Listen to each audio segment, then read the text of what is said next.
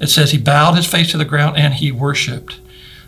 You hear that, and I hear that, and it means all kinds of things. We might think it means he broke out in singing, he broke out in musical, uh, playing musical instruments. It might mean he crafted a well honed sermon. It might mean a whole bunch of things, but this word worshiped is a different word.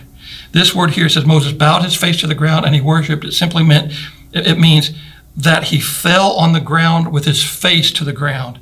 It wasn't just enough of a position for Moses to, to simply say, he's like any other dignitary that walks by, I'll just bow my face to the ground. It's like, no, he's totally unlike anyone else. And the only thing I know to do is to get low so nobody sees me and everybody can see him. He bowed his face to the ground, but he also fell on his face in front of God.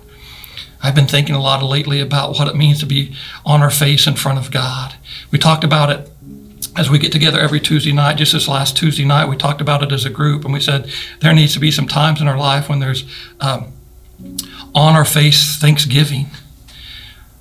Jesus healed 10 lepers. He said, Go, tell the priests, show yourself to the priest, and only one came back. And it says he got on his face in front of Jesus and said, Thank you. Thank you.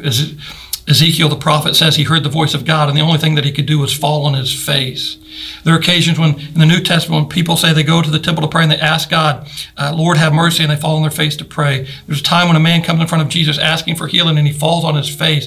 And I just wonder why in the world don't we have more people in America today falling on our face? Why don't I fall on my face more in front of this holy God who is so gracious and kind and compassionate, slow to anger, abounding in loving kindness, abounding in, in forgiveness, abounding in faithfulness? Why, why, why? Doesn't that lead us to fall on, her fa- on our face? And Moses did the only thing he knew how to do. He fell on his face.